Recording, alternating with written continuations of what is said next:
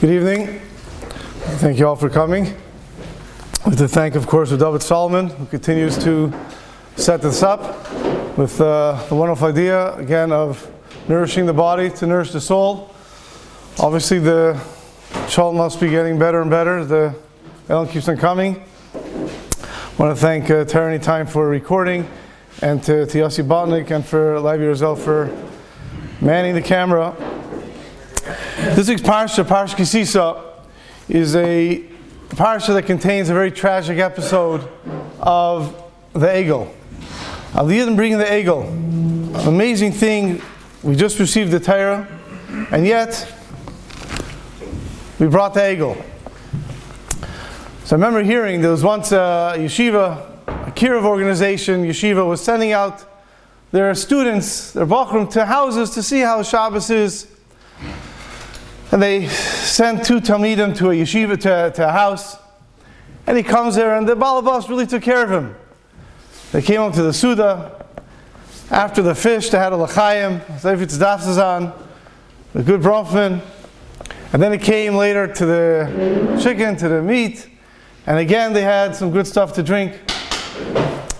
There was a Shalom Zachar that night. They went there. There's plenty to have to drink there as well. Shabbos day comes to shul with him. There's a beautiful kiddush. Had to drink there as well. And the same thing when they came home by the Suda after the fish. And again, the control, they had plenty what to drink. And the fellow had a wonderful time.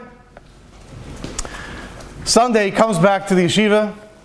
And the fellow there says, No, so, so how was Shabbos? He says, I'll tell you, I still can't figure out why they're not allowed to turn on a light. But I understand perfectly well why they can't drive on Shabbos. So sometimes we think, what's the cause and effect of things? We have to realize everything has a cause, everything has an effect. And in this parsha, we see that very strongly this cause and effect. We see that later, towards the end of the parsha, as we'll see, Moshe is forgiven, brings forgiveness somewhat to Klal Yisrael. And he tells him as follows. He says end of the parsha, If I found favor in your eyes, show me your ways, Hashem. Moshe wants to know, how does Hashem run the world? And I should know, and Hashem says he can't tell him. And then again he asks Hashem to please show him how he runs the world. And then finally at the end, he speaks to Hashem, panim upon him, face to face, so to speak. And he asks Hashem again, Let me see. And he says, No, lois tu kaliras is panai. You can't see my face. Nobody can see my face and live. But finally tells him as follows. He says, You know, I'll tell you what, you can come next to me, and there's a rock. You can stand on the rock. And when I pass by the rock, I'm going to go with my hand, I'm going to cover your eyes. And the Pasuk says, Vasiraisi is kapai. I will then remove my hand, you'll see my back. But, ufanai la yero, you're not going to see my front. What does it mean you're going to see my back and not my front? So the Chassam Sofer explains with a well-known explanation, a well-known explanation as follows. He says, usually we read, we, lay in Parashat Kisisa Purim time. It's a very interesting halacha Purim time, and it says, if you read the Megillah backwards, you're not Yitzah. Now, it's a very interesting halacha. If we read anything backwards, you're not Yitzah. If you read the instruction manual on a computer, you're not going to run it. Everything, what do you mean read it backwards? How does that work? She says the Megillah Esther, we know Megala Esther, is to reveal the hidden. And if you read the Megillah from the end, then you don't get that appreciation of how every string of events and how the effect that it had. If you read from the beginning, then you much more, as you get to the end of the Megillah, you see the Yad Hashem. And therefore, you have to read it that way. He says that when he was a, young boy of about 14 years old, he was living in, in uh, Pressburg. He went to Mainz, to the yeshiva in Mainz. He was a young boy at the time. And we went to the yeshiva in Mainz. He saw that there was a person uh, there in the house with him. It seems to be that the, the French came and they conquered that city part of the the French army, and they quartered them in different houses. And the same house that the Chassam Sofer was living in, as a young boy of about 14 years old, in 1776, there was a French soldier living there as well. And this French soldier was mesmerized by the Chassam Sofer. And he would often speak to him, ask him questions, and have long discussions. Chassam Sofer had no choice. He was a French soldier, and they were living in the same house. Eventually, after a few months, the French soldier moved on, and the Chassam Sofer remained another year until he went back to a different yeshiva. But he never understood why did I have to spend so much time? I came here to learn. Why did I have to spend so much time speaking to this French soldier?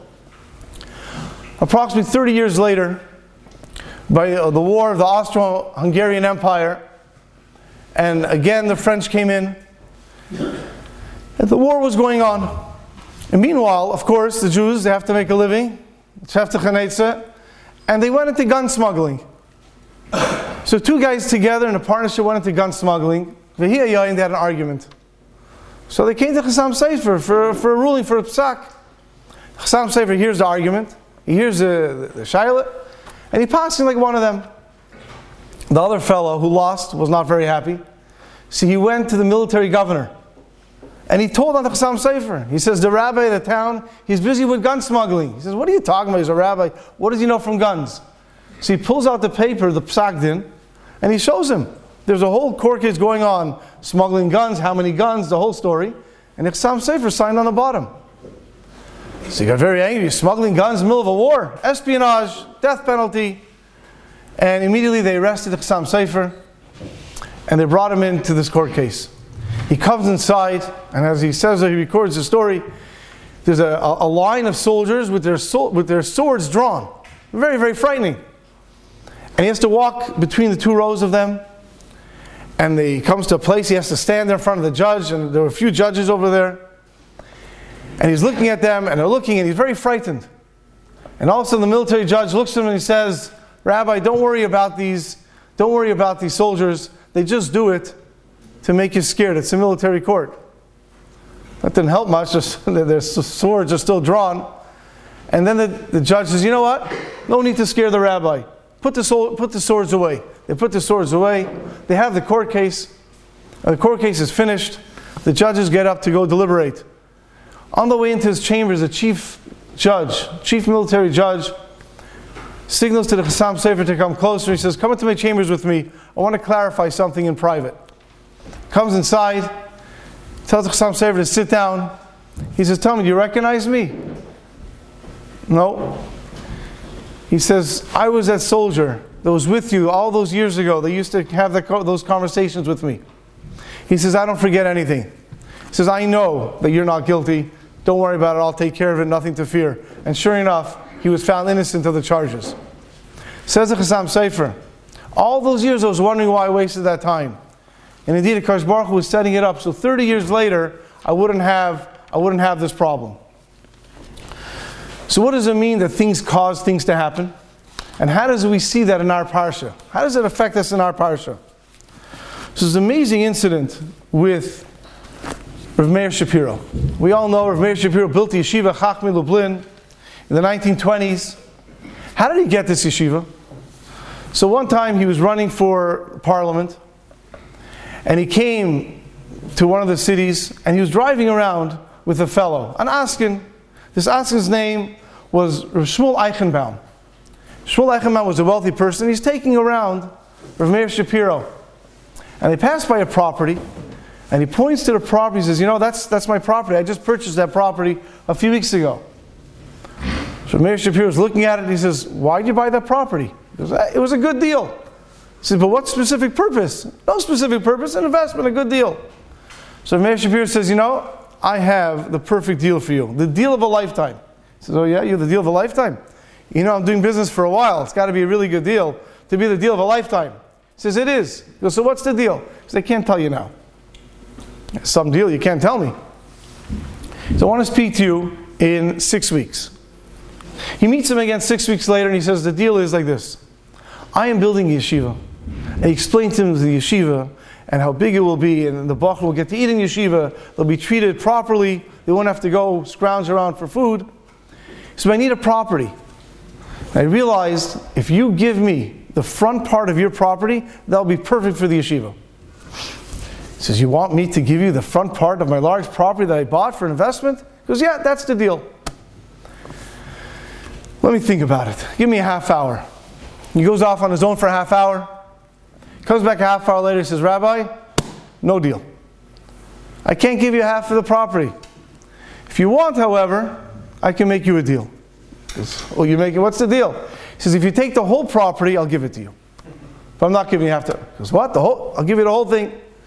He was very excited. They quickly went. They went to a Bezin. They wrote a star. He's giving the whole thing for the yeshiva. Everything was wonderful. Until she finds out. Mrs. Eichenbaum finds out. She hears about this. She goes over to Rav Shapiro. She goes, I want it entire. My husband gave you this big problem. I want it entire. What do you want it entire? I want it entire. So he had no choice. And they made it entire. By the entire, he doesn't know exactly what she's going to say. She gets up and she says, My husband gave away this property. I'm a part owner. I also want to give away the property. I'm only masking that if you put that on the star, that I also gave away the whole property. Shapiro is thrilled. sure, we'll change the star. They have to get a cipher. They change the whole thing. They write it up. They put her name in it. That they gave it to the yeshiva. But after they did that, someone has to pay the cipher. Someone has to pay the court costs. So Mrs. Eichenbaum says, okay, they're court costs. It's my fault. I pledge we have 100 cows in our farm. I'm going to give from now till forever all the milk that these cows generate will go to the yeshiva. That's what she said. A year and a half later, they had the groundbreaking for this yeshiva. Over 50,000 people came into town to Lublin for this groundbreaking. The Ger Rebbe came, the Belz Rebbe sent his son-in-law, the, the, the, the, the Novminsker Rebbe came, the, the Rebbe was there, they're all there. While this is going on, the Chotkiver Rebbe turns to Shmuel Eichenbaum and he says, I'm not mekana you for this mitzvah, that you gave away your whole property for the yeshiva. He looks at him like, yeah, a lot of publicity, it's very nice. I'm not. What I'm really jealous of is the mitzvah that you did that led to this mitzvah that you're able to give away this property. I don't know what that mitzvah was, but that mitzvah must have been powerful. If the Gereris mitzvah can lead to is giving this property. That's what he told him. How, uh, how strong it can be. Mitzvah Gereris mitzvah. Unfortunately, the way the world works, there's also Avera Gereris Avera. So if we wonder, what's so bad that Kleisel did the Egel? Now, Avodah Zarah is bad, don't get me wrong, I'm also not for it. But the Yidden did Avodah Zarah Mitzrayim too. So they did Avodah Zarah now, it was right after Kabbalah Satar, it's a terrible thing. But that they should be completely destroyed. Maybe the shot is, is that Moshe Rabbeinu told them, I'm going up to Shemaim to get the Luchas, I'm coming back down. He's a few hours late, so we know Rashi explains what happened. And they went, they built the Egel. They needed somebody not to replace the Kaddish Baruch Hu, but to replace Moshe Rabbeinu. What do you mean to replace Moshe Rabbeinu? Moshe said he's coming down. That was a terrible Avera. You're going to go now, you're becoming a nation now, and you're not ready to trust in the Navi Hashem? That was a terrible Avera. And of course, that Avera leads then to the Egel. But the real terrible part of the Egel was of how they came to do the Egel. That we see is, we see in this parasha this, this, this cause and effect of how bad it is. And the question is, what is that? Is that schar v'einish? Is that what they call today cause and effect, or the fancy word is causation? Is it hashgacha pratis? Hashgacha klolis? What is it? So today, the big word today is hashgacha pratis. Everything is hashgacha pratis. Somebody goes and he gets a green light. Everything is everything is hashgacha pratis. Is that the way it works? I mean, when we talk about hashgacha pratis, I can tell you my best hashgacha pratis story. It's an amazing story. This morning I woke up. That's it. That's the story. It's a pretty good story. Not everybody woke up this morning. There are people who didn't wake up. It's a shgacha pratis, no? When you tell that to people, it's somehow it's felt. It's not. That's not the story they're looking for. They're looking for some amazing story with a whole string of unbelievable events that send a chill down your spine. Wow, that's a shgacha pratis. You woke up this morning. You know, you woke up yesterday too. Who knows what will be tomorrow? So the real question is, you know, what's the real Hashgacha Prata story? As they say, you know, will, will the real Hashgacha st- Prata story stand up? What, what, what is Hashgacha Pratis that way? What are the stories people like to hear? So I'll tell you a few of the standard Ashkacha Prata story. A friend of mine was waiting to get on a flight, and it was bad weather, and the flight before him was canceled, and now the waiting area is jammed, and he's waiting to get on the flight, and all the people before the flight are trying to get onto this flight. He doesn't have such a great ticket. His uh, number to be called his class is a very high number. So he's waiting his turn, waiting patiently. Comes time, they call his number, he gets up in line, and he notices he's, he's last in line. He's waiting and waiting, and all of a sudden somebody comes running down, and he cuts right in front of him. Guy gets very upset. My friend gets upset. Like, did he realize, you know what? I'm wearing a yarmulke. I, I'm, he didn't say anything. He comes to the ticket counter and he hears the ticket agent telling the guy in front of him, "Okay, sir, you got the last seat." Takes his uh, ticket, stamps it, and he goes on. My friend comes up. I, I have a ticket too. I'm, this is my flight. She says, "Oh, that was the last seat." She's looking at the computer. That was the last seat. Here's my ticket. She says, "Let me check." She puts it in. She goes, "Oh, okay. Because of the situation, we're going to upgrade you to first class." Oh, he smiled. He walks in and he walks right by uh, that fellow who took his seat, and he gets to the first class. Is that a Shkacha Prata story? Or how about the story, famous story of Chaim Ozer Grodzinski? He wasn't feeling well, and he had to go. His doctor said he has to go to the springs, to the hot springs. So he went there, but the doctor said you have to stay until after Yom Kippur. Couldn't believe he was going to be away from Vilna, away from Roskilde, till after Yom Kippur. He had no choice, his health. While he was there, after Rosh Hashanah, he's in one of the bathhouses, and he meets a fellow. See, now the Yid, he's schmoozing with the guy. He says, "What's doing? Who are you?"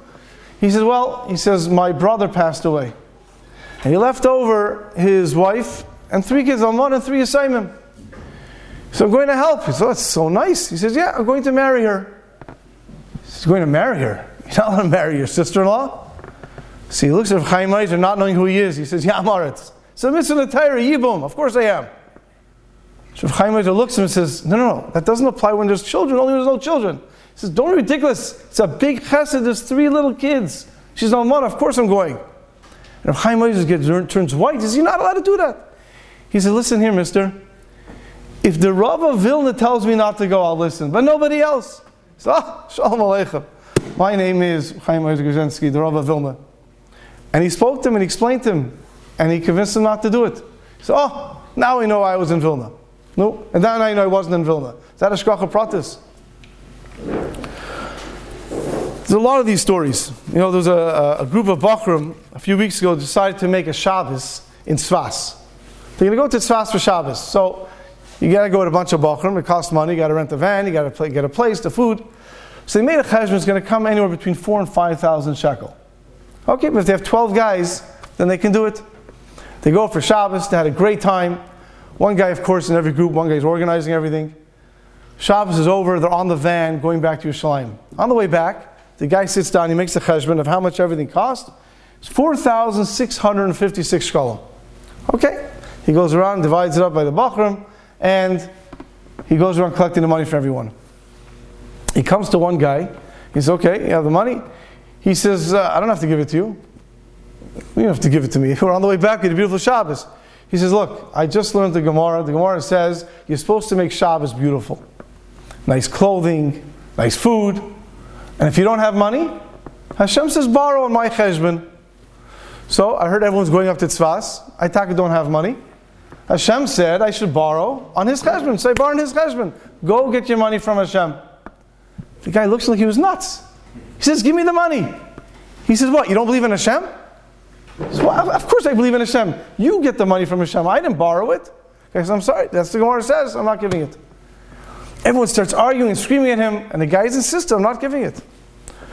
So the fellow who organized it, a little more mature, he was already a chassan, he was getting married in a few weeks. He says, Look, not going to get the fight with you. You owe me the money. Finished.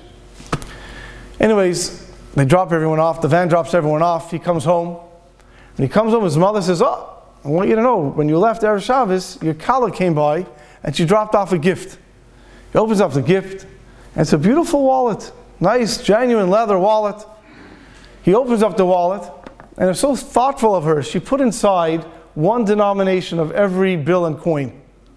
He looks inside, there's a 200 shekel bill, a 100 shekel bill, a 50 shekel bill, a 20 shekel bill, Then he opens up the pocket. There's a 10 shekel coin, a 5 shekel coin, a 2 shekel coin, and a 1 shekel coin. I'm sure all the math wizards can figure out that equals to 388 shekalim, which is exactly the amount that the boy owed. So the chas says, wow, Hashem really paid me back. He was all excited. The next day he comes to yeshiva. Before he can tell anybody what happened, the other bacher who owed the money comes over and says, you know, I was speaking it over with my parents, and they said I was terribly wrong, and they gave me the money to pay you. Here it is. He says, no, I already got paid. He goes, you already got paid? I have the money to pay you. No, Hashem paid. And he tells him what happened. He didn't want to take the money. I got money directly from Hashem. I don't need your money. Shkacha pratis. I'll tell you one more unbelievable story. This happened two weeks ago. For those that gone to Kever Rachel, you know, you go to Kever Rachel today, you can get mamash a whole uh, Sudik Yad. There's everything there. Years ago, it wasn't like that. Years ago, you walked through the sheep, you walked inside, not that long ago. A few years ago, someone donated a, a hot water urn, a percolator, so you can have some coffee or tea when you come there. And he did it, Lezech Nishmas, his aunt. His aunt, her name was Bina Bas Yehuda Aryeh. She had no children, and she died. So he donated this urn and he put a plaque on the urn. When you make a bracha, have her name in mind. It stayed there, everyone used it, it was beautiful. Three years ago, they, they, they redid a lot in, in and there's a kill, there's a lot of stuff there, and they got rid of that percolator, of that urn, and they put in the type of urn that fills up automatically. So every time the water goes down a certain amount, it's connected to the pipe, and the water goes in. Two weeks ago, that urn broke. And it was sitting there for a few years. Two weeks ago, that urn broke. There was no hot water, there was no coffee. So one of the guards there remembered that there was an old urn. So he opens up the cabinet at the bottom, he sees the urn, takes it out, plugs it in, fills it up with water, and they had coffee. And he calls up the, you know, you got to fix the, the regular urn. So they come down, they take it away. They're working on it. Two days later in the morning, they bring it back they plug it in and it works beautifully and they take the old urn away. As it's taken away, the fellow notices the, the lady's name on it, Bina Bas Yehuda Aryeh. She was lifted on Chav Dalid Shvat. The urn was broken on Chav Gimel Shvat. That's when they put this urn out. And they fixed it by Chav Hey Shvat, which means the full day of Chav Dalid Shvat, the urn on her yahrzeit was there. And it got to be used, and she had the schus for that day. No, shkacha pratis. So the question is, what's a shkacha pratis? Getting up in the morning is a shkacha pratis, or these unbelievable stories with an unbelievable string of events? Which one's a shkacha pratis? So the truth is, this is already an old, old machlekes, already 700 year old machlekes. The chinuch writes as follows. The chinuch writes there are three groups of people. The chinuch in, in mitzvah kuf samach tes writes as follows. He says there are three types of people. There are some people who say that a Baruch Hu watches everybody, every creation. Bein Anoshim, Kol Shar Chayim. That's one group. Then he writes as another group. He says in this group, he writes a very interesting lashon. He says there are people who think that Kol Hashkoch Hashem Al Kol Inyani Eilam. Hashem watches every little thing that goes on, whether it's alive, Bein Balachayim, Bein Shar Dvarim, or anything. Kalaymar, this is very famous.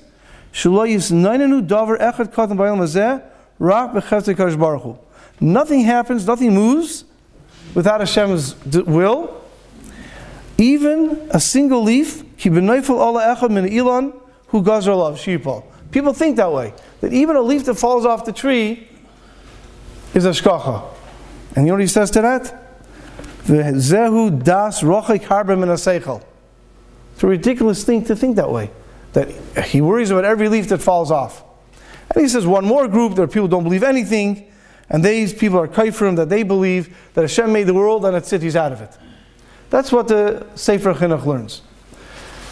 In the Rambam, there's a big steer in the Rambam, and the Baal Shem Tov says that no, eh, yes, it's true, every single leaf has a shkacha. Every leaf that falls off, when it falls off, how far it blows when it falls off. And who steps on it? He once showed his Talmidim, he says, well, come. And he followed a leaf as it was falling, and it was falling and falling, and it landed on the ground, then it blew, and they kept on following it, and then it went and it covered a worm that was baking in the sun. And the leaf covered the worm. So Baal says, You see, every little thing is worried about by Kaddish Baruch Hu. And the many rayas both ways. The question is, what are they arguing about? There's no question the Chinuch believes in Hashem too. The Chinuch believes that the, the, the leaf that falls down, Kaddish Baruch wanted it to fall down. So what's the practical argument that they're having if a leaf that falls down is it a shkacha or not a shkacha? What does that do with me? Let the, let the leaf go learn about it. There's nothing to do with us. There's no practical ramifications for us. So I was thinking that maybe the pshat is as follows: that we know what is nature. We know what a miracle is. So what's nature? Nature, the Ramban says, nature is a miracle that happens every day. That's what nature is. Nature is a miracle that happens every day. You know, people drink orange juice in the morning. Where does orange juice come from? Oranges. Where do oranges come from? The tree. If I were to tell you that next week I'm organizing a tour, we're going to the South Pacific because I found an island over there where oranges are laid by chickens. Chickens lay oranges. And trees, you can get eggs. Eggs grow on trees.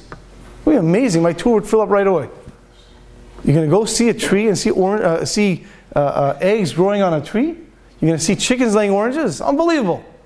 Is it any more different or amazing when we see oranges growing on trees here? Well, not here, Florida.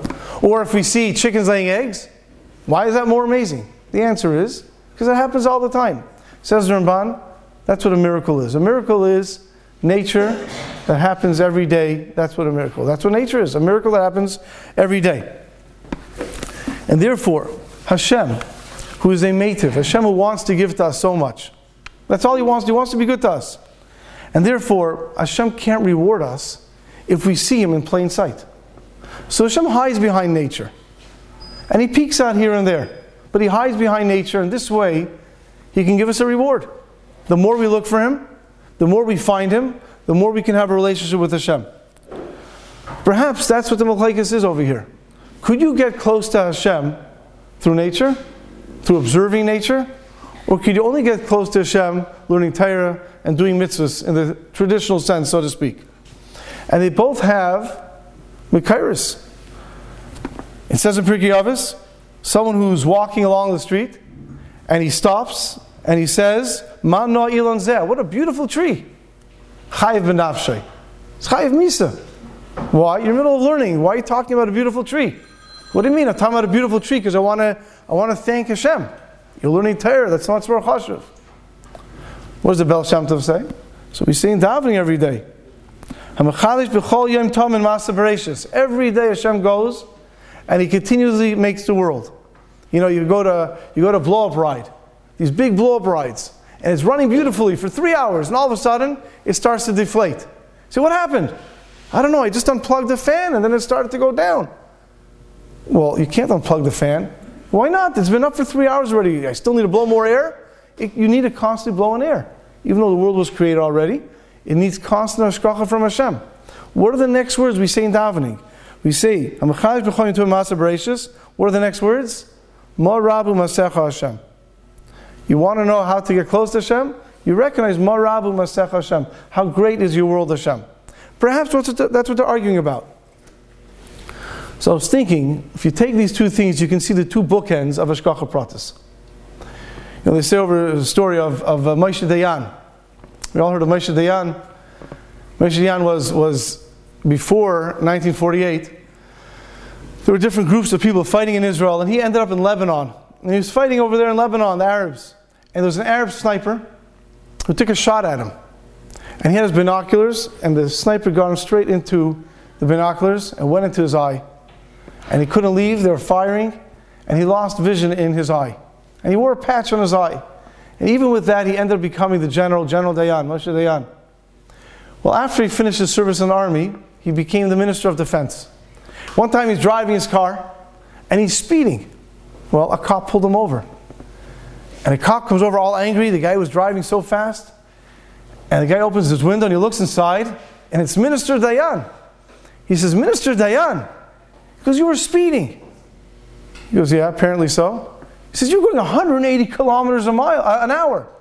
See, I was in a rush. He says, Don't you feel you have to set an example for people? So Minister Dayan looks at him and says, Officer, I've got one eye. You want me to watch the speedometer? You want me to watch the road?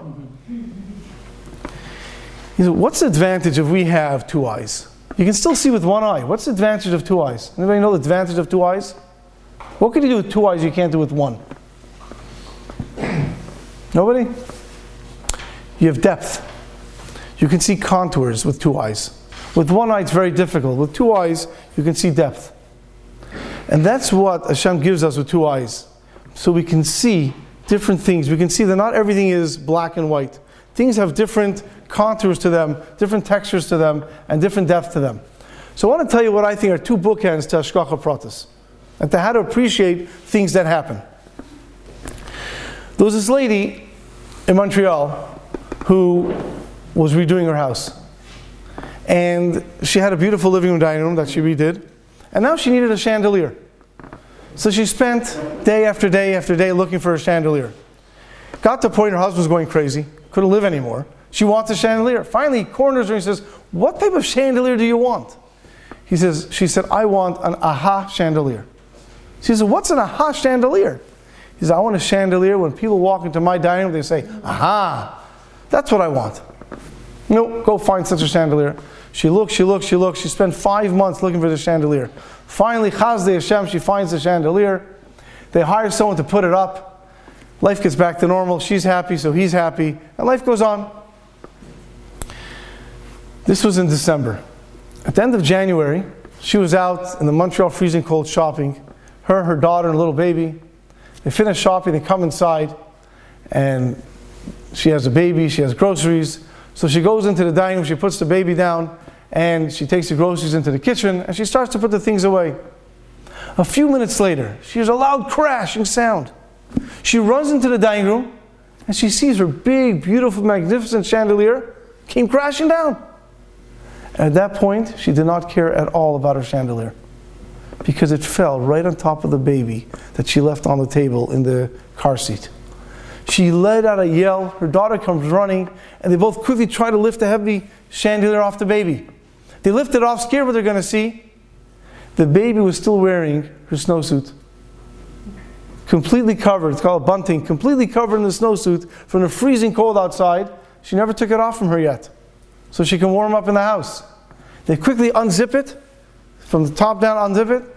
The baby is still sleeping. She couldn't believe it. The mother starts crying tears of joy. Three weeks later, they had a Suda Seidah in the house. They davened in a shul called Maragaila in Montreal. The Rav over there is uh, the Skulener Rebbe's son, Shalema. And he got up to speak. And he said the following. He said, Isn't it amazing?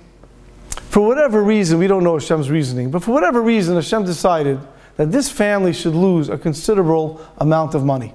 They put a lot of money into the chandelier, and they lost it all. But what a chesed Hashem did that from now on, every single time they say over the story how they lost their chandelier and all the money, they're going to say with a smile and with gratitude in their hearts to how Kadosh Baruch Hu saved their daughter. Isn't that an element of Hashgacha Pratis to realize that everything Kadosh Baruch Hu does, whether it sends a chill down your spine, or whether you got up in the morning, or you didn't trip on the way to work, all that is Hashgacha Pratis. What Hashem does is always good because Kol Davi Rachmana, the tav of it. It's always good. You know, the Chofetz Chaim once met somebody. He says, How are you? He says, ah, doing bad. Not good. He says, You can't say that. He says, Don't ask me how I am. That's how I am. I'm bad. So he says, No, no. You can say, I'm bitter. It's painful. I'm having a difficult time. You can't say bad. But Kadosh Baruch Hu doesn't do anything bad. You want to say it's not so good? You want to say it's painful? It's bitter? That you can say. You know, it's like a person goes to a dentist. You go to a dentist. It hurts. It's painful. But it's not bad. You're even paying the person. But it's for your benefit. That's what a Kadosh Baruch Hu does. That's one end of Hashgacha Pratis to remember that everything a Kadosh Baruch Hu does is for our benefit. Everything. Because, as I often say, there's one word that Hashem never says. Oops. Hashem never says, I can't, I can't believe I did that to the person. I forgot all that. It doesn't happen. If something happens to somebody, it's exactly and specific for that person. What's the other side of the bookend of Hashgacha Pratis? There's a fellow who lives in Yerushalayim. As a bachur, he used to learn in yeshiva in Ashdod. And even after he got married, he was there in Kaila for two years, and then he moved back to Yerushalayim with his wife to Yerushalayim. But at least twice a year, he would go back to his Rebbe in Ashdod during a Sarsi Tshuva and before Pesach to say hello, speak to him. So one year, it was three days before Yom Kippur during Sarsi Tshuva.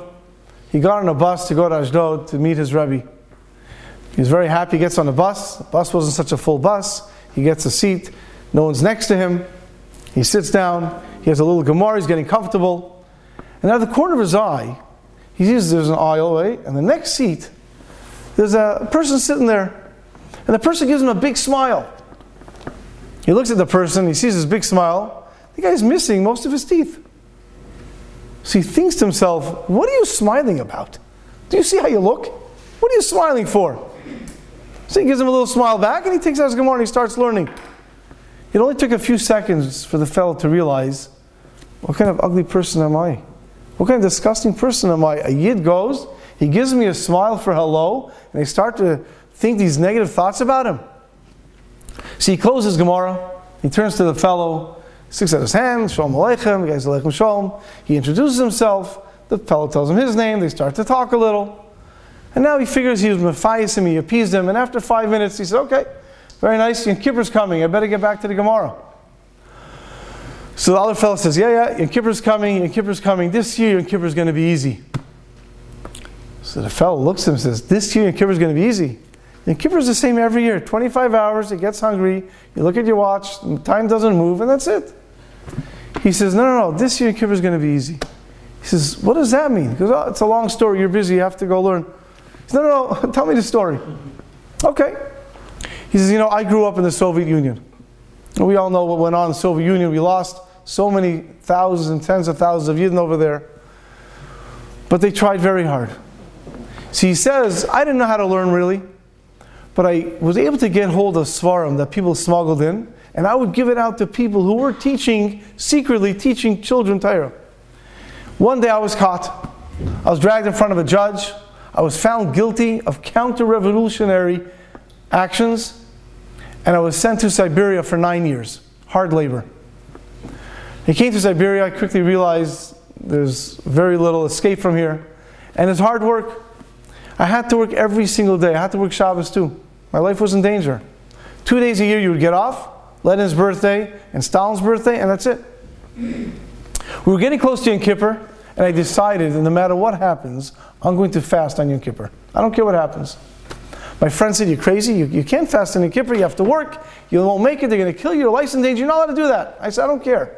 It's bad enough for working in Shabbos. I'm not fasting in Kippur. Of course, I realized if I fast in Kippur, I won't be able to work either.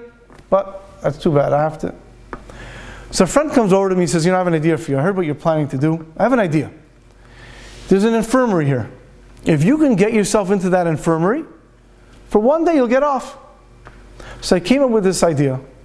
We finished work Erev Yom Kippur. We're walking back to the camp, to the barracks. And I started yelling and screaming in pain, my tooth hurts, my tooth hurts. So the officer sent me to the infirmary. I come inside the infirmary. There's the doctor. Probably never saw a medical book in his life, but he was the doctor. He says, What's wrong? I said, My tooth hurts. He goes, Which tooth? I pointed a tooth. He takes out a pliers. Hold on, he yanks the tooth right out. Now I really was in pain. But I didn't have to go to work the next day. I had off that Yom Kippur. I stayed in the barracks and I fasted the whole Yom Kippur. The next year, I said, you know, it's such a great idea. So I did the same thing every Yom Kippur. I started yelling, my tooth hurts. I went to the infirmary, which tooth? Point the tooth. The guy yanked it out, and I had off Yom Kippur. I did that for eight Yom Kippurs. Every Yom Kippur they yanked out a tooth. I didn't have to fast. I never ate on Yom Kippur. I got out before the next Yom Kippur, and I was able to come to Eretz Yisrael. This is my first Yom Kippur in Eretz Yisrael. It's going to be an easy Yom Kippur. They're not going to have to pull out any teeth in order for me to fast. Now this fellow turns and looks at him and he sees his big smile now. And he sees now not an ugly smile of somebody missing teeth. He sees a beautiful, holy smile. Unbelievable. What changed? The answer is and now he knows the whole story. And now he knows the story between behind that smile. And he was so impressed and so moved by that holy smile that he saw. And that's the same thing with us. HaKadosh Baruch Hu does things for us, not to us. He does things for us. Called David Rahman top of it. But we don't know the whole story oftentimes. And therefore we get upset. How come it's not working out this way? How come it's not working out that way? If we understand that everything Kadosh Baruch Hu does for us is for our benefit. And perhaps those are the two bookends of Hashgacha Pratis of everything that happens. That we realize that everything that happens with the knowledge that Hashem holds us in His embrace. All we have to do is open our hearts and our eyes, both of them, and to see what a Baruch Hu does for us. Have a wonderful Shabbos.